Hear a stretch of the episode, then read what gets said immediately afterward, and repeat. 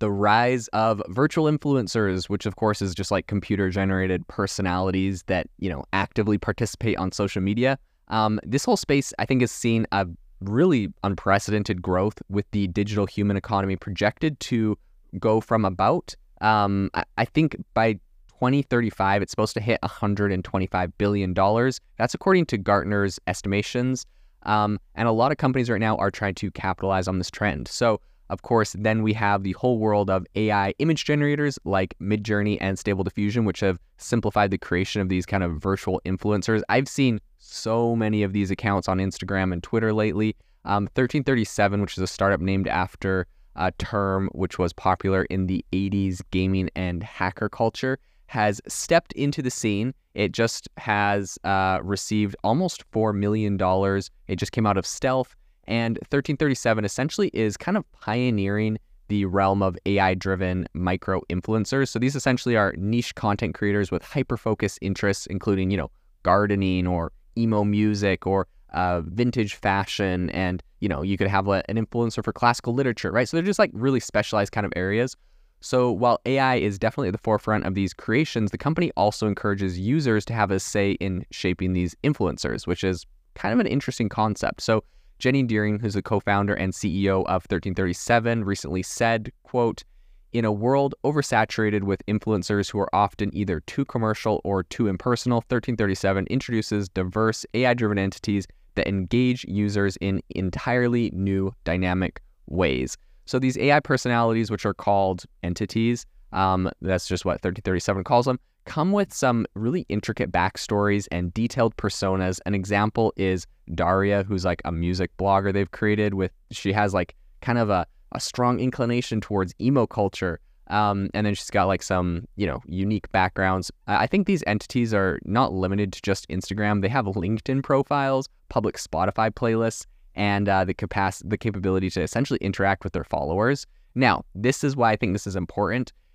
It's so interesting that like l- last year's problem or last month's problem, all of a sudden it's like, is it a feature or a bug? So of course, for the last year, we've been hearing a lot of different platforms, but I think Twitter is the most vocal about it because Elon Musk talking about the bots on the platform. And I think a lot of people have, you know, struggled with bots on the platform, which is just fake accounts, fake entities, fake people.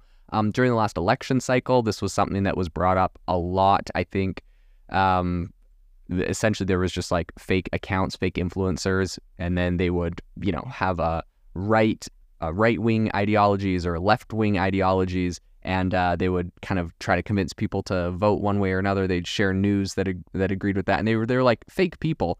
And I think the reason why these fake kind of influencer accounts are popular is because Um, if you're trying to sway public opinion, this is my opinion on this all, but if you're trying to sway public opinion and you're just one influencer, you only get so much reach. But if you make twenty, thirty, one hundred, two thousand of these accounts, um, some of them naturally are going to gain traction. Your reach is going to be way bigger, and you can pretty much infinitely scale your impact, your reach. They can go comment with things like ChatGPT now.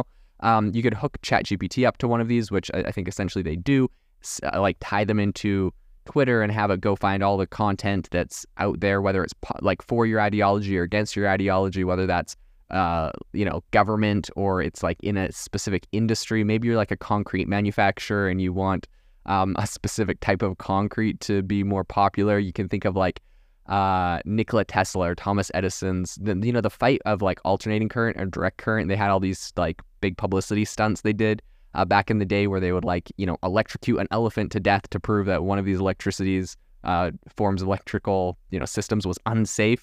Well, that's what you did back in the day. You electrocuted an elephant to death and put it on the front of the New York Times, and that's how you proved that you were the superior electrical method. Today, a concrete company or an electrical company or someone else, they could just make a bunch of fake influencers, go on Twitter and anyone else people are talking about like a specific topic that relates to their industry, and have ChatGPT automatically um, put comments that, you know, strengthen their side, their narrative, uh, whatever. So essentially it's like public perception, public, um, you know, uh, you're just trying to sway what the public believes in. And so this has been a big problem for a long time. Like this is, we call this bot armies or troll armies if it's saying something you don't like, right? But all of a sudden now there's companies that are making these quote unquote entities, and uh, it's, you know, we're talking about how this is awesome, people are going to follow them like it's a good thing. So I don't know. To me, that's what I think is funny.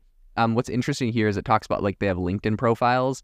That feels like weird to me because LinkedIn is, you know, typically supposed to be a place like, okay, I've definitely gotten a lot of LinkedIn spam from like fake accounts that are pretending to be a person, then trying to like sell me stuff in my messages. That's just annoying. Um, but like they're saying this is a good thing, right? And it's kind of something I'd expect more with like a platform like Instagram. There's tons of fake accounts or just like fan pages or random pages. But LinkedIn is not supposed to be for that. LinkedIn is really supposed to be like actual humans, actual people with actual job descriptions. So that seems like weird to me.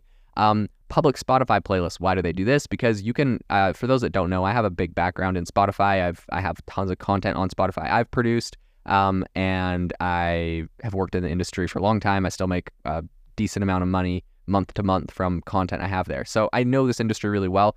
The reason why they bring up the fact that they have public Spotify playlists is because essentially what you can do, it's actually a whole business where you can create a Spotify playlist, try to get like fifty thousand people that follow your playlist, and it's all about like some sort of specific topic, um, you know, like punk music, rock music. You get one hundred thousand people to follow and listen to that playlist, and then you can get artists who pay you to drop your song into that playlist, um, because essentially if it's in the playlist, they know there's one hundred thousand people that listen to this every month. They're going to probably get one hundred thousand or more plays of people listening to this playlist. So it's like they're obviously monetizing this in real ways. Um, it just seems weird to me, honestly. It, a lot of this seems quite sketchy. In any case, um, they're kind of emphasizing that their approach is going beyond just basic chatbot interactions with these like fake influencers. They said, quote, "We're crafting entities that evolve with the niche communities, adapting to the rapidly changing digital landscape." Um, they're they're going to launch all of these in January, I think. So get ready for the bot army nation to take over the internet. Oh my gosh, just think about like a hundred thousand A I influencers with their own, like going on YouTube videos, commenting, going on Twitter, commenting, going on every social media platform, commenting, whatever they want, trying to build their little audiences. Ugh. Something about that is not a, not my vibe. But in any case, I think this is a really, these, they're definitely intriguing. These A I personas are essentially a result of a collaboration between um, thirteen thirty-seven's founding team. Um, they use G P T four for all the written content. Midjourney is what they use for all the art. So like pictures of the influencer is going to be generated on Midjourney. Um, and then they have some of their own in-house solutions. Robin Raska, who's a co-founder, um, kind of talked about the whole process and mentioned that their focus is on maintaining consistent facial features for their virtual entities. Yeah, no doubt. This is exactly what you do making a fake influencer. You want them, every picture to look the same. It's actually one of the biggest struggles, so I'll give it to them that that's not actually easy. Um, Midjourney is essentially like, Midjourney is made in a way, and I know this too because um, I've talked with and a lot of people that have done like uh, illustrated books, for example, illustrated kids books. And one of the biggest problems is when you use Midjourney to create all of the graphics or illustrations for a kid's book, the hardest part is like from page to page, making it have the same kid, because you can give it a prompt. It's like, you know, young kid playing with airplane, um, in forest with the sun in the sky. Kid is happy with black hair, brown eyes, uh, four years old girl. Like you could say that, but when you, but it will generate two completely looking four-year-old girls, um, in this, in the situation, but depending on like, you know, okay, now the girl is like going on the playground or whatever. Right. And so, Uh, Midjourney just generates a different person. It's really hard to get it to be the exact same person. So this is, I think, one of the things that uh, they're focusing on. Now, there are a handful of tricks and things you can do.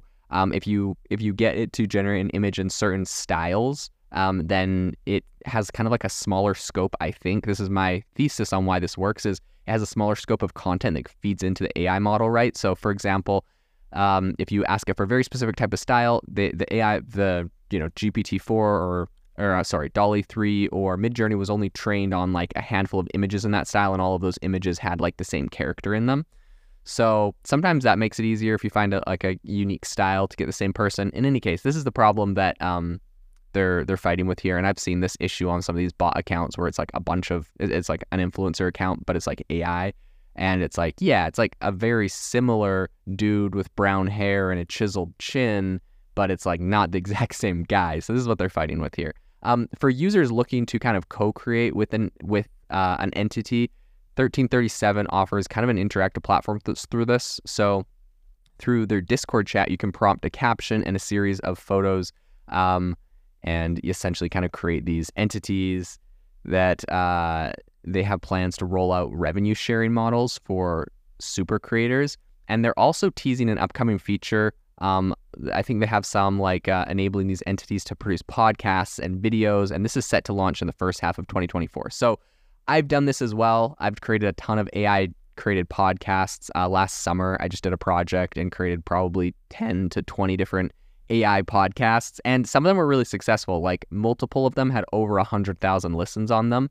Um, my strategy with that was that I kind of used that to grow an audience. Then I would get a real person to take over the podcast. I just gave my friends a bunch of podcasts, to be honest, um, and had them kind of take them over.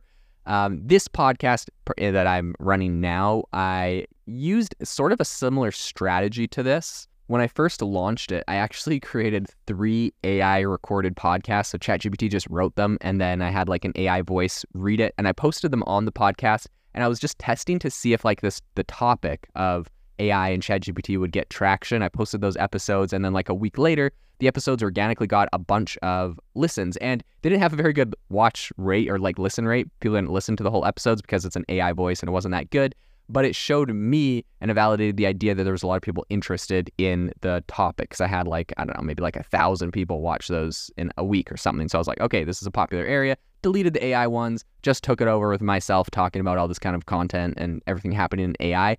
And it's been a phenomenally successful podcast, over a million listens. Um, but, you know, I, I do see like, you know, I, I can't call the kettle too black, because I, I've used all of these strategies that they're using. It's just, I usually use it as like a launch pad or a starting point. And they're literally trying to make like an A I human that can make podcasts and generate revenue from them. And uh, I don't know. I just think it gets... Uh, I just worry this whole thing gets to a very spammy point where the whole internet's full of all these fake influencers, and I don't want to sit there in a Discord chatting with like ten A I influencers that's just ChatGPT. I don't know. It seems like a, a depressing world. If nothing else, we need to have disclaimers on all of these influencers, um, so we know kind of like hashtag ad on like whenever an influ- a real influencer is like featuring a product, they need to have hashtag A I so we know that this isn't a real person, because right now it's like they have the problem with the faces, and like you can just tell it's an A I image because it's not like super, super realistic.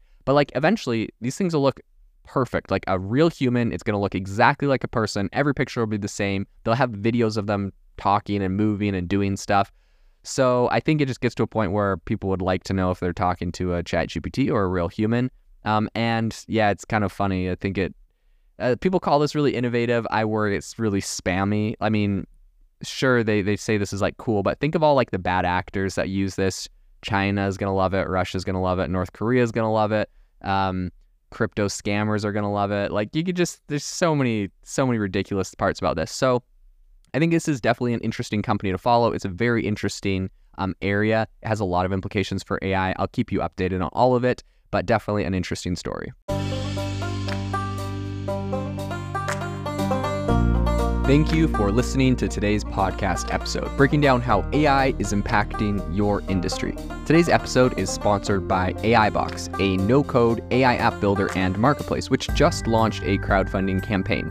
If you are interested in investing in a new A I startup, you can go to republic.com slash AI dash box. I'll leave a link in the show notes as well to learn more. The minimum investment is one hundred fifty dollars and the maximum investment is one hundred thousand dollars. Until next time, have a fantastic day.